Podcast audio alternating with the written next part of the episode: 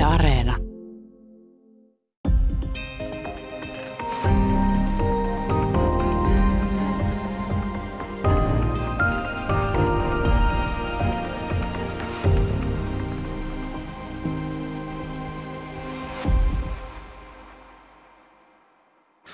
Hyvää päivää. Täällä on tänään vieraana tutkija Pekka Turunen. Me puhutaan vuodesta 1968 nyt siinä mielessä, että kun puhutaan Kekkosesta, sotilastiedustelusta ja Tsekkoslovakian miehityksestä, eli Prahan kevät ja Prahan syksy 68 otsikolla kylmää rauhaa. Vaikka aihe on oikeastaan Suomi, Suomen sotilastiedustelu ja todellakin ää, Prahan syksy ja sen kiristämä tilanne, niin tässä on Ukrainan tuota, tilanne tällä hetkellä käynnissä ja on hankala, niin kuin, ei, ei keskitytä siihen, mutta tota, pakko ottaa sellainen vaan vertailukohta, että äm, Tsekoslovakian miehityksessä oli, oliko se nyt 500 000, puoli miljoonaa Varsovan liiton sotilasta paikalla. Ja kuinka paljon nyt Ukrainassa tällä hetkellä onkaan – ja tämä mun alkuhöpötykseni tarkoittaa sitä, että, että laajuudessa Ukrainan kriisi ja mitä Tsekkoslovakiassa tapahtui, niin äm, pyrkikö Venäjä, Neuvostoliitto oikeastaan niin kuin kopioimaan vuoden 68 tapahtumat ja epäonnistui surkeasti?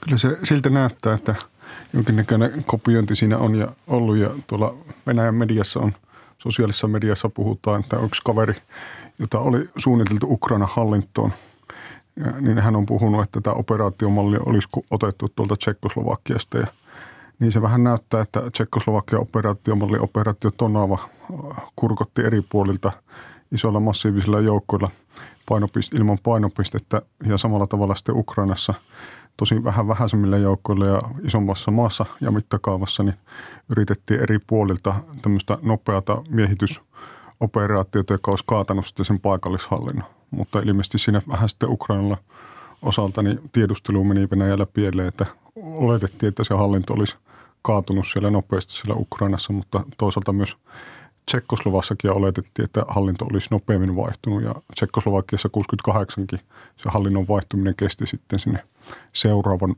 vuoteen äh, huhtikuulle asti, että melkein puoli vuotta. Että ei sekään nyt loppujen lopulta niin helposti mennyt. No se, mikä ällistyttää tälleen maalikkoa on se, että äh, tässä Ukrainan sodan alkaessa, niin siis Venäjällä oli valtava määrä joukkoja liikenteessä ja vielä pari päivää sitä ennen niin selkeä usko lännessä, että, että, että, että tämä sota ei alaa. Ja siis, että, että niin se ei muutu avoimeksi sodaksi. Ja samanlainen kummallinen juttu sitten Tsekkoslovakian kohdalla, eli vielä pari päivää aiemmin ää, katsottiin, että tämä ei, niin kuin, tämä ei tästä eskaloidu sodaksi. Ää, miten on mahdollista, että tiedustelu voi tehdä tämän mittaluokan virheitä? Joo, ehkä enemmän, enemmän varmaan sitten Ukrainan osalta, niin todennäköisesti lännessä oli parempi tieto Bidenin Yhdysvaltain presidentin ulostulojen myötäkin on selvinnyt, että hän varoitti, että nyt se on alkamassa. Mutta yhtä kaikki, niin kyse oli siitä, että haluttiin uskoa siihen, että maailma ei voi mennä semmoiseen mielettömyyteen, kun, kun että hyökättäisiin Eurooppaan. Ja se toiveajattelu on niin semmoinen hyvin vahva – aspekti ollut aikaisemminkin tiedustelussa ja, ja, ja poliitikoilla ja, ja lehtimiehillä, jotka jonkinnäköisessä yhteydessä kaikki toisinsa on myös toisen maailmansodan alla, että tämmöinen mielettömyys, kun sota ei voisi alkaa ja se on sitten niin osaltaan vaikuttanut. Mutta 68 oli sitten huomattavasti vähemmän erilaisia tiedusteluasetteja lännessä, joka vaikeutti sitten sitä miehityksen arviointia. Ja toisaalta sitten äh, semmoisen poikkeuksen, semmoinen mukava poikkeus löytyy tuosta länsinaapurista, että Ruotsin tiedustelu, kuuntelutiedustelu FRA, niin, jolla oli kuunteluasemia etelässä, Etelä-Ruotsissa lähellä Itä-Saksaa, DDR, josta nämä hyökkäysoperaatiot lähti liikkeelle, niin ne oli hyvin lähellä ja heillä oli käry tästä miehityksen tulemista ja he jopa valmistautu sotilaallisesti pikkusen ennen miehitystä tähän miehitysoperaatioon no, nostamalla pikkusen merivoimien valmiutta. No, keskitytään nyt tähän vuoteen 68 ja Tsekkoslovakiaan. Täällä on tänään siis vieraana tutkija Pekka Turunen ja me puhutaan otsikolla Kylmää rauhaa vuoden 68 siis sotilastiedustelusta, Tsekkoslovakian miehityksestä ja Urho Kekkosesta, hänen roolistaan tässä. Um, sotilastiedustelu sitä tietenkin on ollut niin kautta Suomen itsenäisyyden voimassa, mutta tonne, kun tullaan niin kuin sotien jälkeiseen aikaan ja siitä sitten niin 50-60-luvulle, niin minkä luonteesta Suomen tiedustelu oli? Ja, ja äm, siis tiedetään kuitenkin, että Suomihan niin kuin tahallaan antoi tietoja Ruotsin kautta lähinnä, mutta lännellä tämä tiedettiin ja sitä eri tavoin peiteltiin, mutta oliko joku vakiintunut tiedusteludoktriini tai joku, jota Suomi oli sodan jälkeen ikään kuin asettunut toimimaan? Sodan jälkeen, kun liittoutuminen valvontakomissio, joka niin kuin käytännössä oli Neuvostoliitosta koostuva, niin tuli Suomeen, niin Suomessa levisi käsitys siitä, että tiedustelu oli kielletty ja tiedustelu ajettiin aivan hiljaiselolle ja siitä tuli todella niin kuin varovaista ja vainoharhaista. Ja, ja tutkija Koskimies on päätellyt, että tämä on jopa vaikuttanut nykypäiviin asti Suomen sotilastiedustelun varovaisuudessa. Ja, ja näin ollen sitten se 50-luvun luku meni aika lailla hiljaiselossa – toisaalta myös sitten niin, että joitakin sodan ajan menetelmiä tai vanhoja oppeja vielä oli. Ja esimerkiksi kaakopartiomiehiä, päämajan kaakopartiomiehiä käytettiin tuossa rajan toisella puolella lännen laskuun, mutta se oli samalla sotilastiedustelun koordinoimaa ja, ja nämä tiedot tuli sitten sotilastiedustelun käyttöön ja yksi näistä koordinaattoreista oli Urpo Levo, joka sitten 68 toimi Kekkosen adjutanttina – että semmoinenkin mielenkiintoinen yhtymä tuonne 68 sitten. Että, mutta että sitten 50-luvulla ruvettiin kehittämään tiedustelua ja sinne pistettiin myöhempi puolustusvoiman komentaja Lauri Sutela pistettiin toimi, tiedustelutoimialan ulkopuolelta kehittämään. Että oli hyvä saada ulkopuolinen näkemys kehittämään sitä toimintaa, kun operatiivisella puolella ei oltu tyytyväisiä siihen, että ei saatu tiedustelusta sitä irti, mitä haluttiin. Ja sitten otettiin ulkopuolinen henkilö kehittämään sitä johtoa, mikä oli tosi fiksu ratkaisu. Ja Sutella oli pätevä mies ja sitä se myöhempi urakin osoitti. Ja hänen johdollaan sitten kehitettiin 60-luvulle tätä toimintaa. Ja toisaalta myös Tsekoslovakian miehitys oli semmoinen stressitesti tiedustelulle operatiiviselle puolelle, että sekin sitten kehitti tuota tiedustelun toimintaa. Että heti pystyttiin siitä todella nopeasti tekemään joitakin ratkaisuja niin kuin toiminnan kehittämiseksi korjaamiseksi. Ja onko mä ymmärtänyt oikein, että siis kun tätä tiedustelutoimintaa organisoitiin äm, hyvin pienessä piirissä 1950-luvun aivan alusta lähtien, niin siis silloinen presidentti Paasikivi ja pääministeri saivat oikeastaan tietää tästä organisaatiosta vasta viisi vuotta myöhemmin, 1955. Eli kyse oli siis tällaisesta lähes, sanoisin, jännitys, jännityspoliittisen kirjallisuuden ää, salaisesta toiminnasta. Joo, tässä oli lähinnä kyse äh, radiotiedustelusta ja sitten myöhemmin sitä muodostautui äh, viestikoin laitos ja, ja se oli niin kuin salaisinta, sal, salaisista salaisinta ja sen, niin kuin sen herkkyyden varmaan on nyt niin kuin viime päivänäkin huomannut sitä, mitä oikeudessa on käyty keskustelua tästä asiasta. Tuosta Ukrainasta vielä voisi sanoa sen, että voi ottaa myöhemminkin, mutta että se mikä siinä tuossa operaatiomallissa oli samanlaista nyt tähän – Ukrainan kriisin ja Tsekkoslovakian välillä oli tuo maahanlaskuoperaatio. Eli Tsekkoslovakia, Tsekkoslovakiassa tehtiin maahanlaskuja ja, ja niitä tehtiin tuohon, tuohon myös Prahan lähelle, joka oli niin kuin erittäin keskeisessä merkityksessä sitä operaatiota. Ja, mutta samalla tavalla myös Ukrainassa yritettiin maahanlasku, joka sitten jäi kesken, kesken kun ukrainalaiset pistikin hanttiin siellä kentällä sen, sen verran ho- kovasti, että se sitten jäi yritykseksi vaan. Oliko tässä Suomen kohdalla joku doktrinen muutos siis siinä mielessä, että ää, ikään kuin maihin nousu tai maihin lasku siis tällaisessa tilanteessa, että Suomikin on tähän jälkimmäiseen vaihtoehtoon ikään kuin nykyään kiinnittänyt enemmän huomiota? Joo, silloin 68 niin meillä oli maahan, maihin nousu oli semmoinen uhka, ehkä päällimmäinen uhka kaappaushyökkäysuhista, mutta 68 Tsekkoslovakian miehityksen jälkeen niin se alkoi suuntautua maahan laskuihin ja ruvettiin kiinnittämään huomiota siihen, että miten voitaisiin noita lentokenttiä, lentokenttiä vahventaa ja, ja niiden puolustusta parantaa.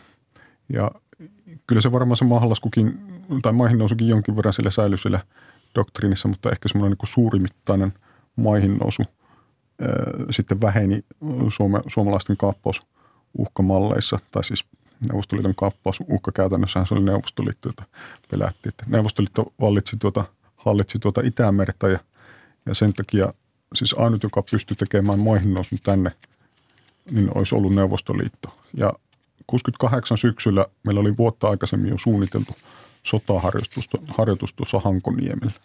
Ja siinä sotaharjoituksessa tehtiin maihin nousua pien, pienimuotoista kuvaamaa vastustajaa mutta sitten myös toisaalta niin torjuttiin maihin nousua. Ja tämä oli tosiaan paljon ennen suunniteltu tätä Tsekkoslovakia tapahtumia ja, ja tuota, se aiheutti sitten pienen poliittisen, poliittisen voiman näiden Neuvostoliiton taholta. No tämä on sun kirjas keskeinen osa juuri tämä, että ää, mitä 68, mitä ihan normaalia sotilastoimintaa silloin oli ja mitä huhuja tästä lähti liikkeelle, jotka on ää, huhuja sodan aikana ja muutenkin ää, ollut voimakkaasti ja nimenomaan tästä tapauksesta, kuinka paljon Suomi ikään kuin nosti ää, valmiustasoaan tässä. Ää, tullaan siihen tuossa vähän ajan kuluttua, mutta vielä tuossa 68 Prahan kevät ja siis kyseessä oli nyt niin kuin Rauvelästä sanottuna ikään kuin ihmiskasvoisen sosialismin rakentamispyrkimys. Tämä poliittinen aspekti, kuulijat kyllä tietää sen. Ja tuota, lehdistön vapaus taisi olla sitten se suurin, suurin ongelma, mutta siis Itäblokki ei ollut täysin yhtenäinen muutenkaan. Siis Unkari ää, ajoi omaa linjaansa, Itä-Saksa hyvin tiukkaa linjaa, ulkopoliittisesti oli vaihtelua. Eli tämä oli, tota, ää, Itäblokki ei ollut yhtenäinen. Mikä oli tämä, joka sai Neuvostoliiton ää, nimenomaan Tsekkoslovakian ja Prahan kohdalla toimimaan? Joo, pitää paikkansa, että se oli tuo lehdistö, oli varmaan se tärkein kipupiste ja lehdistön vapaus kautta sitten niin pelättiin, että uudet ja liberaalit ajatukset, ajatukset tuota, lähtee liikkeelle. Ja on totta, että esimerkiksi Itä-Saksa ajoi erittäin kovaa linjaa ja Unkarillakin oli tietysti kova linja, mutta heillä oli myös sympatia Tsekoslovakia kohtaan, koska heidät oli 12 vuotta aikaisemmin miehitetty Neuvostoliiton toimista. Ja yllättävää kyllä, niin Presnev, joka oli Neuvostoliiton kommunistin puolueen pääsihteeri, niin hän oli aika pidättäytyvä ja, ja hänellä oli henkilökohtainen suhe tuohon – Dubčekki, joka oli ollut Neuvostoliitossa pitkään ja puhuu äh, tämmöisellä lempinimi, lempinimellä dimunitiivimuodolla Shashana Alexander Dubčekista ja, ja sekin varmaan sille osaltaan, osaltaan vaikutti siihen, että hän aika pitkään viivytti sitä päätöstä. Ja tässähän oli keväällä jo, jo tuota niin kuin merkkejä siitä, että, että miehitysoperaatio lähtisi käyntiin, mutta että Neuvostoliitossa oli tapana tehdä niin kuin operaatio valmistelut mahdollisimman pitkälle ja sitten vasta siellä ihan loppuvaiheessa tehdä se päätös operaatiosta, kun taas lännessä niin ekaksi tehtiin päätös jostain asiasta, miehityspäätös ja sitten lähdettiin kasvattamaan sitä operaatiota. Ja tämä oli sitten kauhean vaikeaa lännelle, että ymmärtää tämä asia ja toisaalta niin piti pystyä lännessä ymmärtämään paremmin, mitä Neuvostoliiton johto ajatteli tuosta – asiasta, että hyökkääkö he vai eikö, kun he ei ollut itsekään vielä päättäneet. Ja, ja Politbyrossa tosiaan oli kova linja edustajia ja vähemmän kova linja edustajia tässä. Tässä on vähän enemmän kuin alaviite on toi, minkä mainitsin tuossa.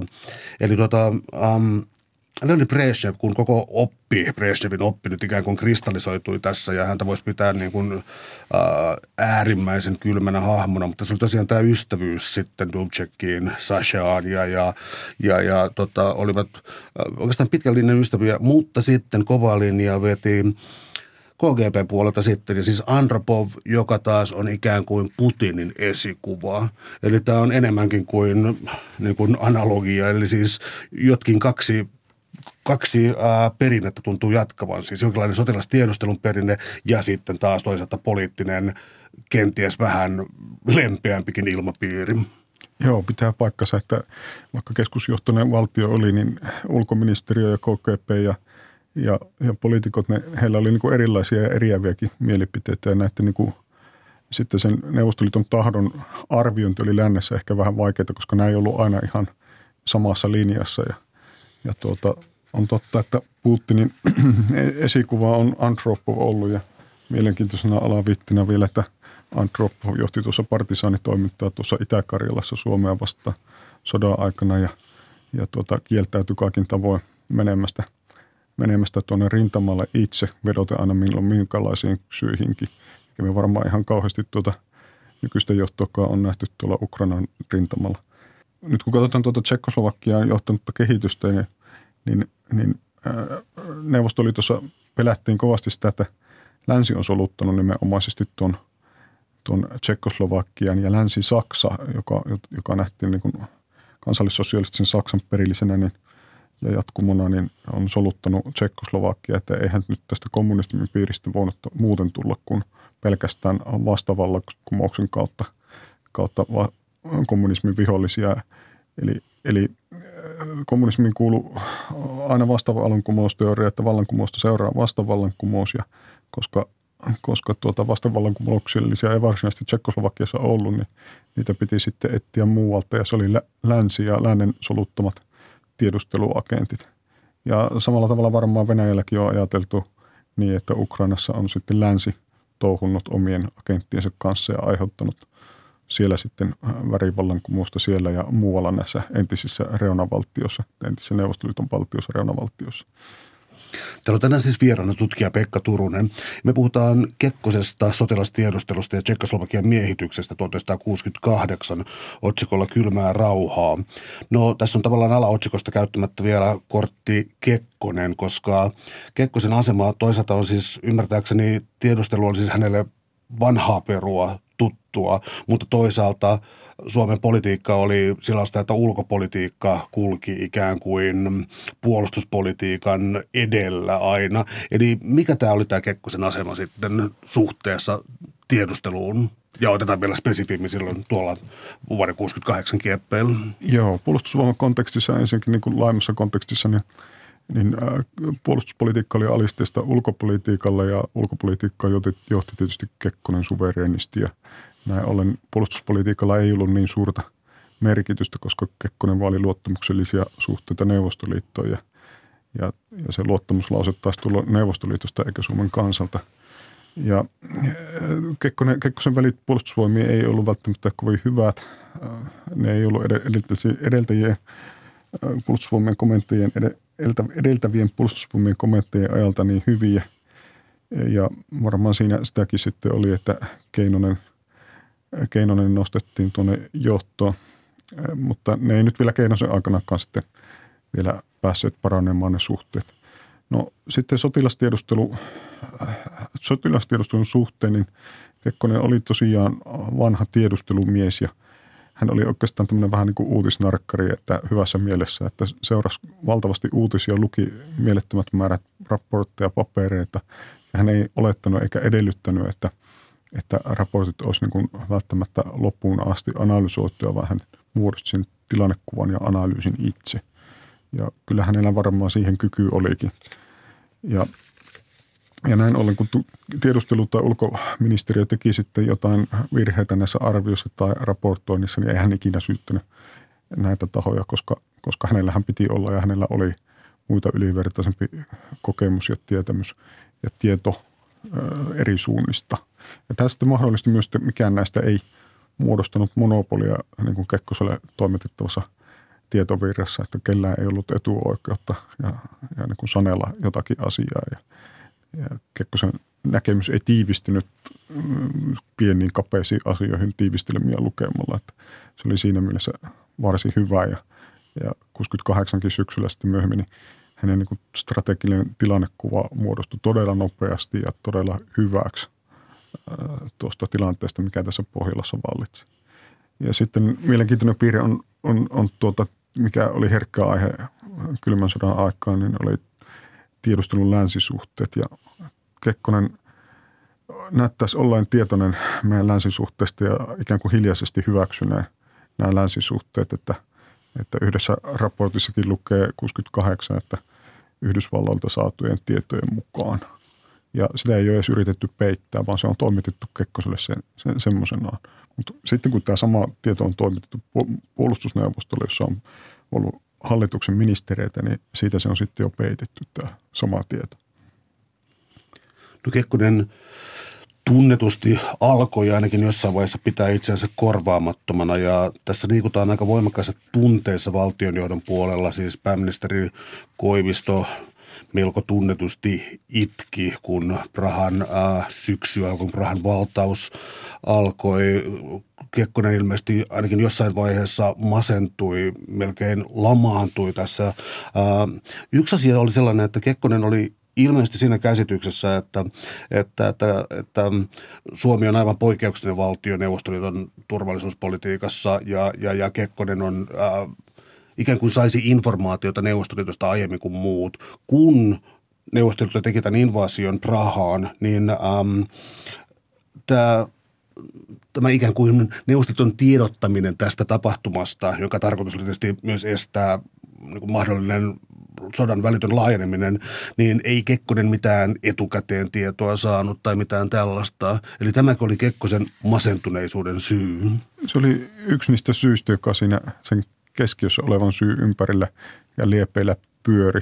Että Kekkonen ei ollut luottamuksellisen tiedon arvoinen Neuvostoliiton suunnasta ja osittain siinä oli sitä, että raportointikin oli pettänyt pikkusen ulkoministeriöltä ja sotilastiedustelukaan ei kaikilla tavoin pystynyt lievittämään arvioillaan tulevasta tätä tulevaa pettymystä, joka aiheutuu sitten tästä miehityksestä. Tutkijat on aika niin kuin yleisesti, laaja-alaisesti sitä mieltä, että Kekkosen sanomisia ei vielä yleensä ottaa semmoisena kuin ne on, vaan ne on ovelia pelejä ja niillä on erilaisia kaksitasoisia, kolmitasoisiakin merkityksiä. Mutta tässä tapauksessa Kekkonen kun masentui, niin mä näkisin, että tässä nimenomaisessa kohdassa pitää niin kuin ajatella Kekkosen sanomisia juuri kuin ne ovatkin, eikä niin kuin loogisten pelien mukaan, koska masennushan on tämmöinen mielenhäiriö ja mielenhäiriöt on vähän sumeita eikä aina ihan loogisia asioitakaan. Ja Kekkonen itse sitten kirjoittaa, että, että hän tunsi elämäntyönsä menetetyksi ja, ja tämän miehityksen myötä. Ja, ja et, ei, ei niinkään se, että, ja ei missään nimessä se, että olisi pelännyt Suomen, Suomen tulevan just akuutisti miehitettyksi, vaan se, että hän ajatteli tätä meidän erityislaatuinen suhde tai jopa eriskummallinen suhde Neuvostoliittoon niin toimisi mallina muille maille. Ja, ja nyt näyttää siltä, että tämä niin kuin lännen ja yhteiselo ei ehkä kehitykään sillä tavoin kuin hän oli toivonut. Ja kukapa sitä ei pettyisi, jos huomaa, että on rakentanut politiikkansa pit, pitkään aikaa väärälle pohjalle. Tullaan tähän ajanjaksoon, eli tullaan niin sanotun Prahan kevääsen, eli 1968 ennen, ennen tätä miehitystä, niin äh, millä tavalla Suomessa oltiin varauduttu tässä vaiheessa siihen, että mitä mahdollisesti tulee tapahtumaan? Mä tarkoitan, että Mainitsit Länsi-Saksan tuossa vähän aikaa sitten ja se tuo välittömästi YYA-sopimuksen mieleen, jos kyseessä on Varsovan liiton maa ja sen raja Länsi-Saksan kanssa. Neuvostoliiton absurdit väitteet, se taas niin kuin natsismista ja, ja, ja se on aina fasismikortti on vedetty siellä nopeasti esiin, niin tota, oltiinko ennen tätä miehitystä huolissaan ja ajateltiinko jotain YYA-konsultaatioita ja pelättiin niitä? No äh, joo, hyvä, hyvä kysymys. Tuossa meillä noottikriisin aika 60-luvun alussa niin oli, oli kyllä kiinnitetty huomiota YYA-konsultointitiedon mahdollisuuksia. Sitä oli spekuloitu samaten sitten 70-luvullakin sotilastiedustelu näitä tarkasteli. 68 kyllä, mutta erittäin vähän. Me seurattiin kyllä Länsi-Saksan tilannetta ja todettiin tuossa kesällä sitten, että Länsi- ja Länsi-Saksa oli, oli hyvin pidättäytyväisiä Neuvostoliiton suuntaan, mikä tarkoitti sitten sitä meidän kannalta, että, että tuo tilanne ei tulisi eskaloitumaan pahasti. Nyt siis nuoremmille kuulijoille muistutuksesta tämä YYA sopimus oli, oli semmoinen, että just nimenomaan siinä mainittiin tämä Länsi-Saksan ja Saksan uhka Neuvostoliitolle ja semmoisessa tapauksessa, että Saksa tai sen liittolaiset uhkaisi Neuvostoliittoa, niin niin Suomi olisi voinut tulla vedetyksi Neuvostoliiton taholta konsultaatiot ja se olisi voinut johtaa meidän niin kuin suvereniteetin ja lopulta sitten aika kaventanut merkittävästi meidän itsenäisyyttä, josta ne olisi sen seurauksena tutu neuvostojoukkoja tai sitä tai tätä. Ja tämä oli niin kuin se kulminaatio tässä, tässä niin kuin pikemminkin ö, kuin se, että meitä suoraan olisi uhattu. Oli, oli se, että, että mikä on tämä länsi tilanne ja sitä seurattiin. Mutta seurattiin myös ö, tuota tilannetta kyllä myös lähialueella ja ja elokuussa todettiin, että, että tilanne lähialueella oli rauhallinen ja länsi oli pidättäytyväinen, länsi-Saksa oli pidättäytyväinen ja siirtyi jopa harjoituksia pois tuosta rajalta. No valitettavasti sitten ää, näyttää siltä, ihan tar- täysin varmaa ei voi olla, että tieto ei mennyt meidän puolustusvoimakomentaja Keinoselle, mutta näet, ainakin on varmaa se, että tässä tilannekatsauksessa, jota näitä asioita selvitettiin tiedustelun toimesta, niin Keinonen ei sitten ollut läsnä ollenkaan. Täällä on tänään siis vieraana tutkija Pekka Turunen. Me puhutaan Kekkosesta, sotilastiedustelusta ja Tsekkoslovakian miehityksestä 1968. No historia tiivistyy, eli tapahtuu tämä miehitys. Ja, ja sitten kyse onkin jo siitä, että joka päivä on hieman erilainen tässä ja mitä, mitä Suomessa puolustusvoimissa ja politiikassa tapahtui. Ähm, otetaanko ensimmäisenä julkinen reaktio, eli jälleen tämä niin historiankirjasta ehkä tutumpi puoli, eli mm, siis Suomen ilmapiirissä niin vasemmistoradikaalit, äh, en tiedä kuinka yhtenäisesti, mutta olennaista on se, että vasemmistoradikaalit siis vastustivat tätä miehitystä voimakkaasti ja mielenosoituksia oli. Eli tätä miehitystä vastustettiin voimakkaasti yli puolueen rajojen pelästyttikö se jotenkin Suomessa? Oliko se, oliko se arvaamatonta? Se tuntuu nyt jotenkin, mä tarkoitan, että vanhat 60-lukulaiset on ylpeitä vanhojen vanhan valtauksesta ja tästä, niin kuin tästä vastustamisesta. Oliko se suuri yllätys silloin? Miehitys. Anteeksi, mä tarkoitan tämä Suomen ilmapiirin kääntyminen siis ihan neuvostoliittoa vastaan, neuvostoliiton toimintaa vastaan. Joo, kyllä, kyllä tuota niin, esimerkiksi tuo Ruotsin sotilasasimies totesi että raportissaan koti, että täysin odottamatonta, ei olisi aikaisemmin voinut ikinä uskoa, että täällä osoitetaan mieltä Neuvostoliittoa vastaan. Että kyllähän se oli niin poikkeava siinä tilanteessa. Ja vasemmisto varmaan, varmaan siis tiedetään, että pääosahan vasemmistosta niin oli miehitystä vastaan. Ja he ehkä oli ajatellut, että Tsekkoslovakia niin osoittaisi tämmöisen ihmiskasvuisen sosialismia. Ja sosialismi lähtisi oikeaan suuntaan ja se sitä kauttakin se oli tavaton pettymys tämä, tämä sitten tämmöiseen väkivaltaiseen loppuun ää, tässä ihmiskasvuisessa sosialismissa pää, päätymiseen. Että kyllä se, kyllä se yllätys oli. Sun kirjas pohjautuu hyvin pitkälti aivan valtavaan arkistomateriaaliin, koska tuota, siitä Suomen ikään kuin sotilaallisesta valmiudesta tässä tilanteessa ja siitä, miten sitä mahdollisesti kohotettiin. Siitä on todella, todella ristiriitaisia. Siitä on ikään kuin, mitä sitä nyt sanoisi, kaupunkilegendoja tai, tai valtakuntalegendoja siitä, mitä oli. Sun kirjassa on suuri osa on siis sitä, että sä oot käynyt valtavan määrän arkistomateriaalia läpi, joka ei tue tällaista. Mikä voisi olla suurin myytti, mitä lähteä kumoamaan?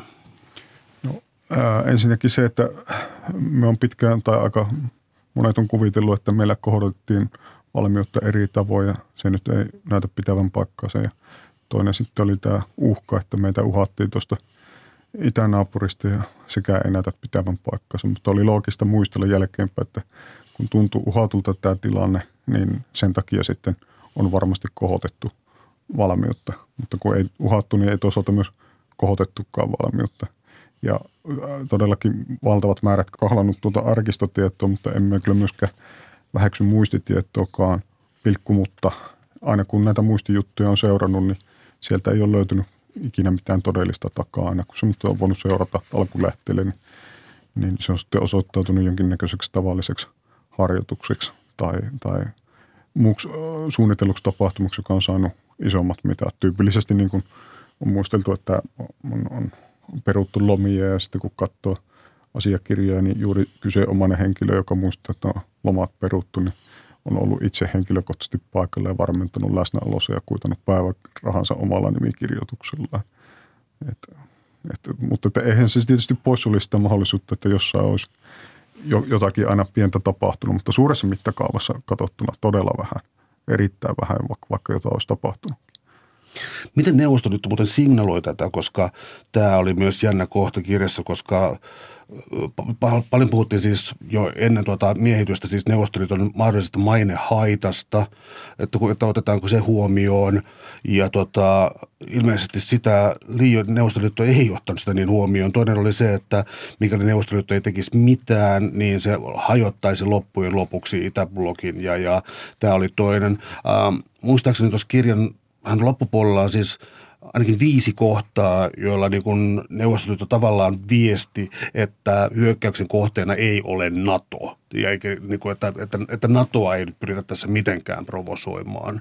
Eli Neuvostoliitto teki jotenkin kuitenkin selväksi, että se on alueellinen konflikti. Joo, eli just nimenomaisesti heille oli tärkeää siinä miehityksen aikaan, aikaan signaloida, että, että nyt täältä ei ole mitään isompaa hyökkäystä tulossa – eri tavoin, mutta että sitten kun syksy kuluu pidemmälle ja tilanne ei enää niin kuin olisi eskaloitunut, niin sitten tehtiin voimannäyttöjä ja pullisteluja. Ja niin kuin nykynuorissa sanoo, niin flexattiin lihaksia länteenpäin. Ja varmaan äh, ehkä siitä oli hyötyäkin sitten Länsi-Saksa pikkusen pakitti, pakitti taaksepäin, taaksepäin tuossa omassa idän politiikassa, kun ö, ehkä nyt sitten taas toisaalta niin länsi ei olekaan – samalla tavalla reagoinut, vaan nyt on, on niin kuin tiukemmin pistänyt vastaan tässä Ukrainan kontekstissa.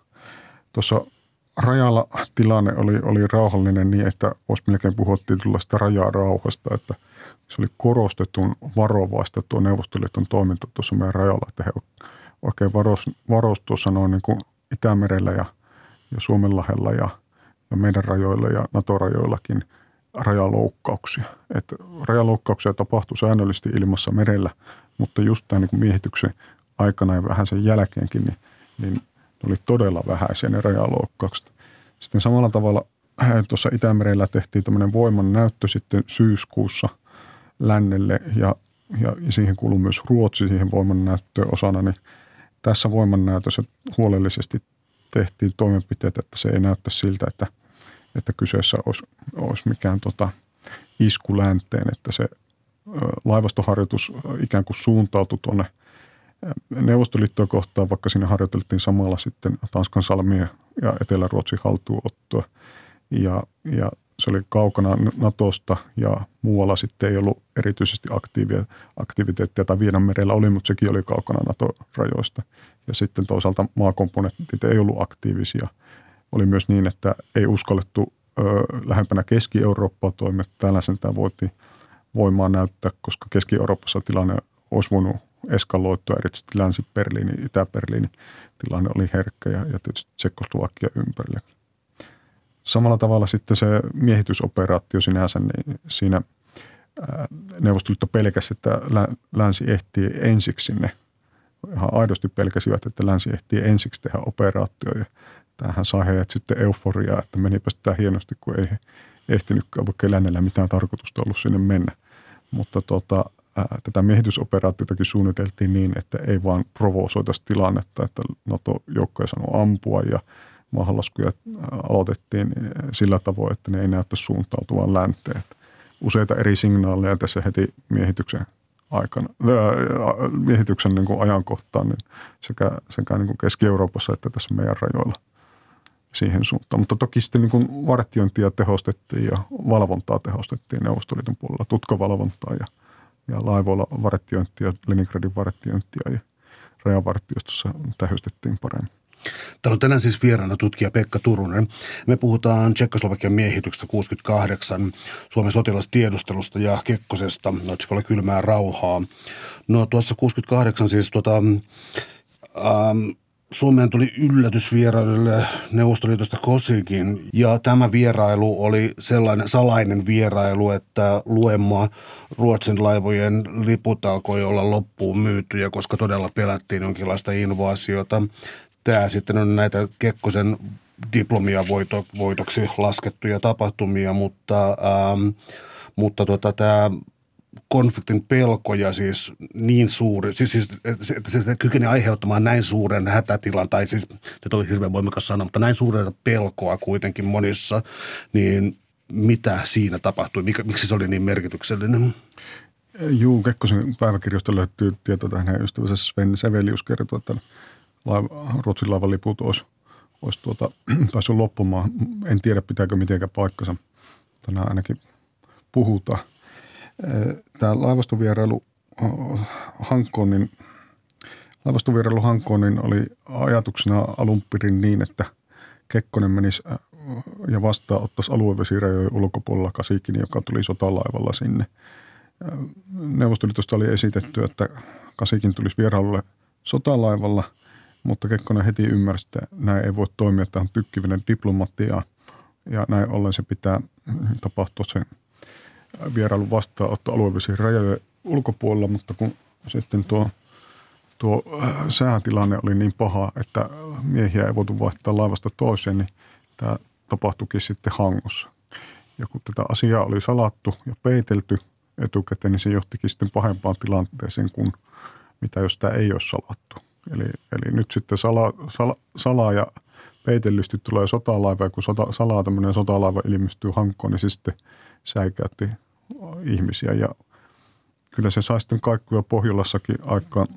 Norja, norjalaiset muun muassa oli varma, tai epäili, että täällä on jo YYA-konsultaatioita käyty ja, ja tuota,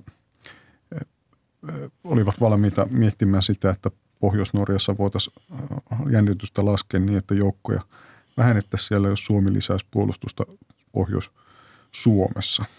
Mutta ei tämä niin aloite mihinkään johtanut, kun se olisi ollut tämmöinen niin sopimus Naton kanssa, epävirallinen sopimus Naton kanssa, niin se nyt olisi ennen kuulumatonta ollut, että eihän tämmöiseen voitu lähteä mukaan, mutta yhtä kaikki niin hybridioperaatio Neuvostoliitolta meinasi onnistua tässä kohtaa.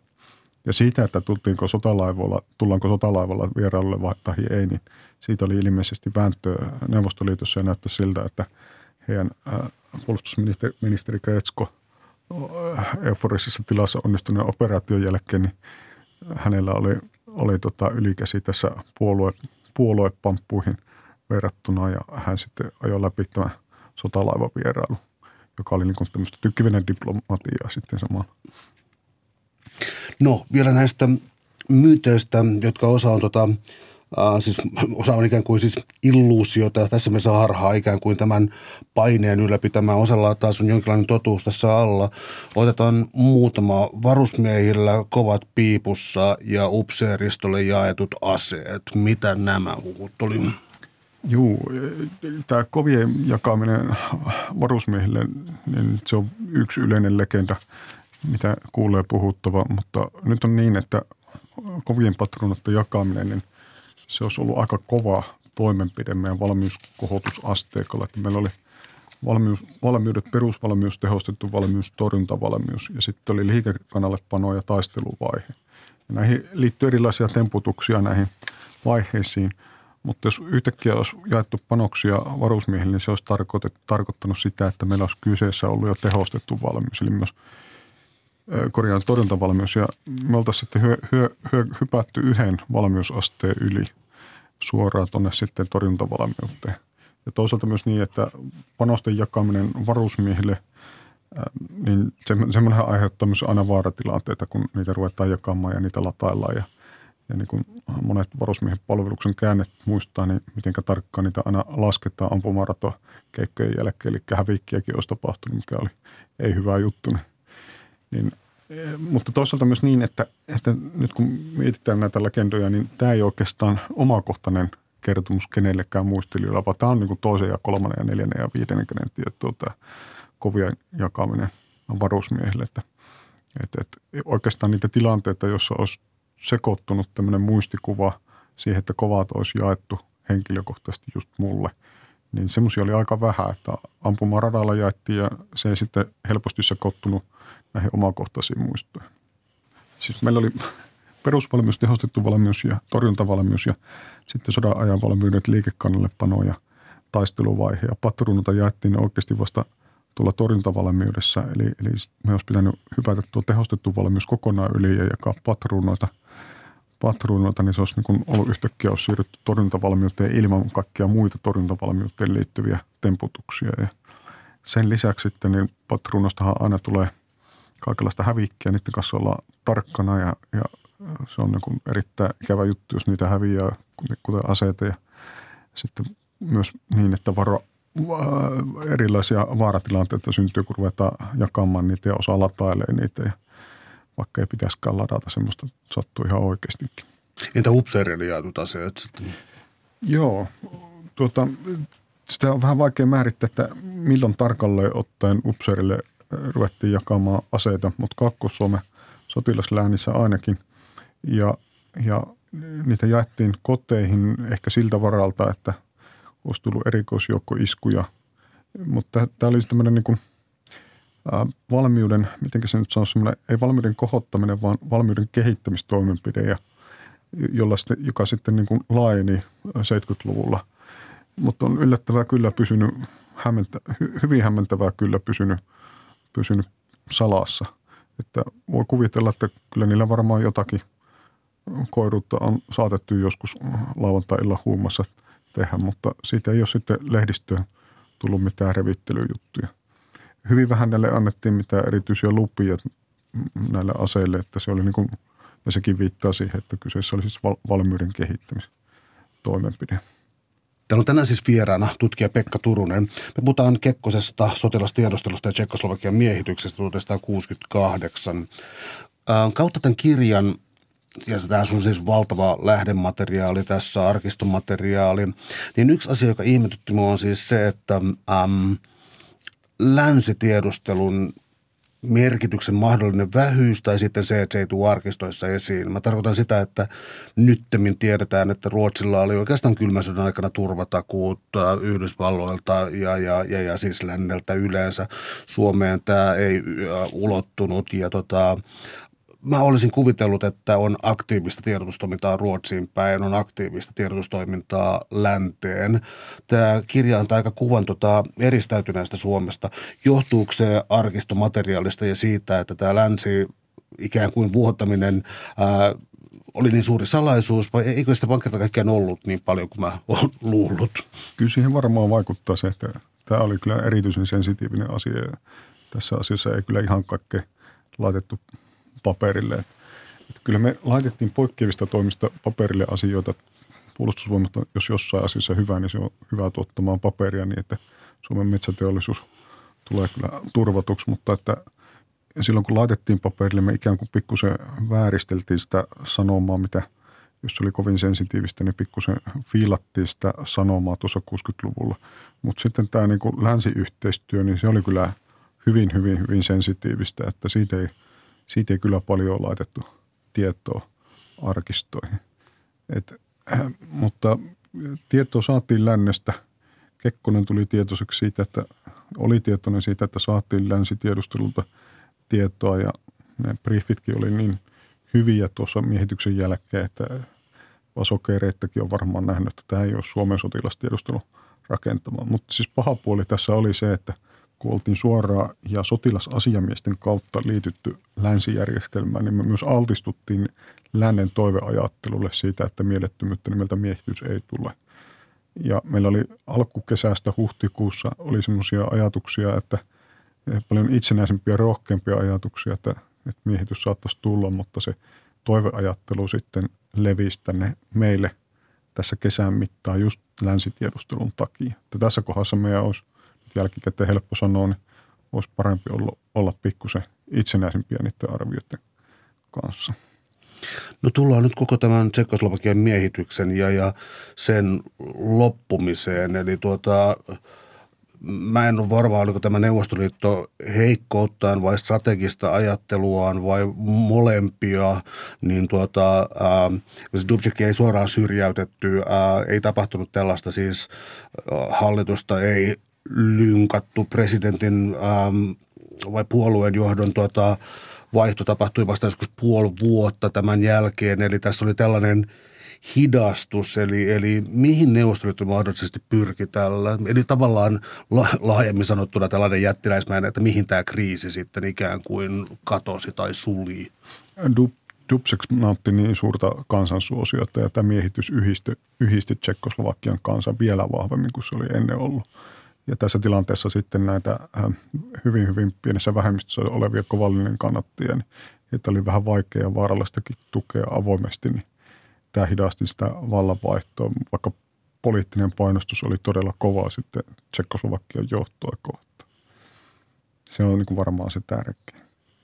Otit tuo esille tuon kansainvälisen äh, maineen ja, ja Suomi siis seurasi äh, lännen tiedotusvälineitä, tiedustelua ja – oli kytkeytynyt siihen sotilasasiamiesjärjestelmänsä kautta, niin meillä heräsi se toiveajattelu, että ei miehitystä tulekaan. Ja siis tärkein argumentti Suomessa ja lännessä oli tämä kansainvälinen maine, että Neuvostoliitolla kansainvälinen maine kärsii siitä, että ne lähtisi miehittämään Tsekoslovakia. Eli Neuvostoliitto oli lähentynyt tavallaan poliittisesti länttä tuossa 60-luvulla ja kuitenkin Neuvostoliittoa ja Venäjää varmaan pitää ajatella hyvin, hyvin pitkässä juoksussa – ja tämmöinen 12-10 vuotta, vuotta ei ollut yhtään mitään vielä. Unkari oli miehitetty 12 vuotta aikaisemmin, niin, niin tämä ei ollut yhtään mitään.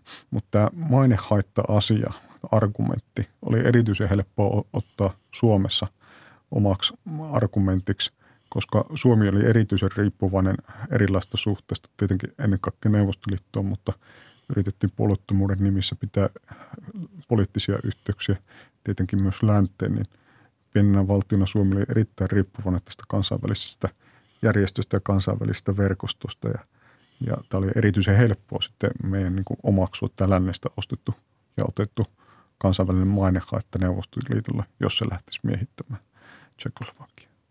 Mutta voiko kysyä, että oliko tällä vielä sellainen ikään kuin paradoksaalinen vaikutus siitä, että, että Tsekoslovakian vaikka se ei päätynyt siis valtavaan verenvuodatukseen, niin voidaanko sanoa, että länsi jätti sen yksin ja olisiko tämä heijastunut Suomeen jotenkin? Ehdottomasti Tsekoslovakia jäi, jäi itsekseen ja Länsi-Saksakin jäi oma, oma onnensa nojaan ja, ja tuota, reivasi sitten idän politiikkaa uudeksi idän politiikaksi. Ja sitten tämä tämmöinen niin kuin se, että ei pistetty kovaa, kovaa vastaan tai oikeastaan mitään, mitään vastaavaa. Katsottiin, että Tsekkoslovakia, kuuluu niin kuin Neuvostoliiton etupiiriin ja, ja status quohon, niin jätetään oma onnensa nojaan, niin, niin se sitten niin kuin lisäsi Neuvostoliiton ikään kuin pyrkimyksiä ja tämä, niin kuin tämä valta ja voima, ja voima joka Neuvostoliitolla oli tässä tilanteessa, niin se sokasi varmasti niin kuin osaltaan vasemmistopiirejä Euroopassa sitten 1970-luvulla ja ehkä jo 60-luvun lopussakin. Että sitä kautta se tämä niin kuin neuvostojohdon ja, tai sotilaallisen johdon euforia ja neuvostojohdon niin kuin onnistuneen operaation, niin, niin, tuota, niin edesauttoi tätä tilannetta. Kun lännessä taas sitten haluttiin niin kuin liennytystä ja tämä nähtiin vaan niin kuin Debre tuo Ranskan puolustusministeri totesi, että tämä on vain liikenneonnettomuus tässä, tässä tuota, liennytyksen tiellä. Mutta tietysti tämä, myöskään tämä miehitys ei ollut sillä tavoin niin, kuin, niin väkivaltainen ja julma, kun Tsekkoslovakia ei ryhtynyt, ryhtynyt vastarinta. Kävi vain semmoista passiivista, veretöntä kansalaisvastarintaa, niin sekin tietysti sitten varmaan osaltaan, jos nyt verrataan nykypäivään, niin vaikutti lännen, lännen niin näkemyksiin tässä asiassa? No mun on pakko päättää tämä vielä sellaiseen kysymykseen, että äh, otetaan sitten nykyinen tilanne Venäjä ja Ukraina. Venäjä Mainehaittaa ei voi liioitella. Muutama päivä sitten julistettu EUn toimesta terrorismia tukevaksi maaksi tai terroristivaltioksi, niin kuin joskus lyhyemmin sanotaan. Mainehaittaa ei niin kuin Venäjälle, joka yhdessä Iranin ja, ja, ja Pohjois-Korean kanssa toimii kansainvälisellä näyttämöllä. Äh, voidaan ottaa tuosta Prahan syksystä ja tuosta valtauksesta jotain oppia siis tähän nykyiseen tilanteeseen? Ähm, onko esimerkiksi sellainen se, että ei anneta tämän tilanteen raueta? Mitenkä, minkä takia sitten niin kuin nyt tällä kertaa Venäjä ei ole välittänyt mainehaitasta pätkän verta, onko, onko millään enää mitään väliä vai mikä siihen on syynä. Mietin sitä just tänään, en pysty vastaamaan, mutta, mutta tuohon toiseen asiaan. Eli Lenin Lenin neuvostokommunismin perustajan sanoo, että työnnä pistintä niin kauan kun on pehmeitä vastassa, niin sitten kun se kohtaa se pistin kovaa, niin sitten vedä se pois. Eli, eli kyllä se periaate varmasti on vuosisatoja ollut, että laajennetaan, hommataan etupiiriä suoja-alueeksi ja etupiirille etupiiriä suoja-alueeksi. Sillekin vielä tarvitaan suoja-alue lopulta myöhemmin. Ja tämä niin tämmöinen lännen reagoimus on varmaan johtanut tähän sitten, että – tähän laajentumiseen osaltaan, mutta että toisaalta myös nyt just niin, että nyt on, on sitten niin laitettukin jotakin vastaan jättäväksi nämä sitten, että mihinkä se sitten päättyy aikana. Suuret kiitokset keskustelusta Pekka Turunen. Oli ilo. Ole hyvä.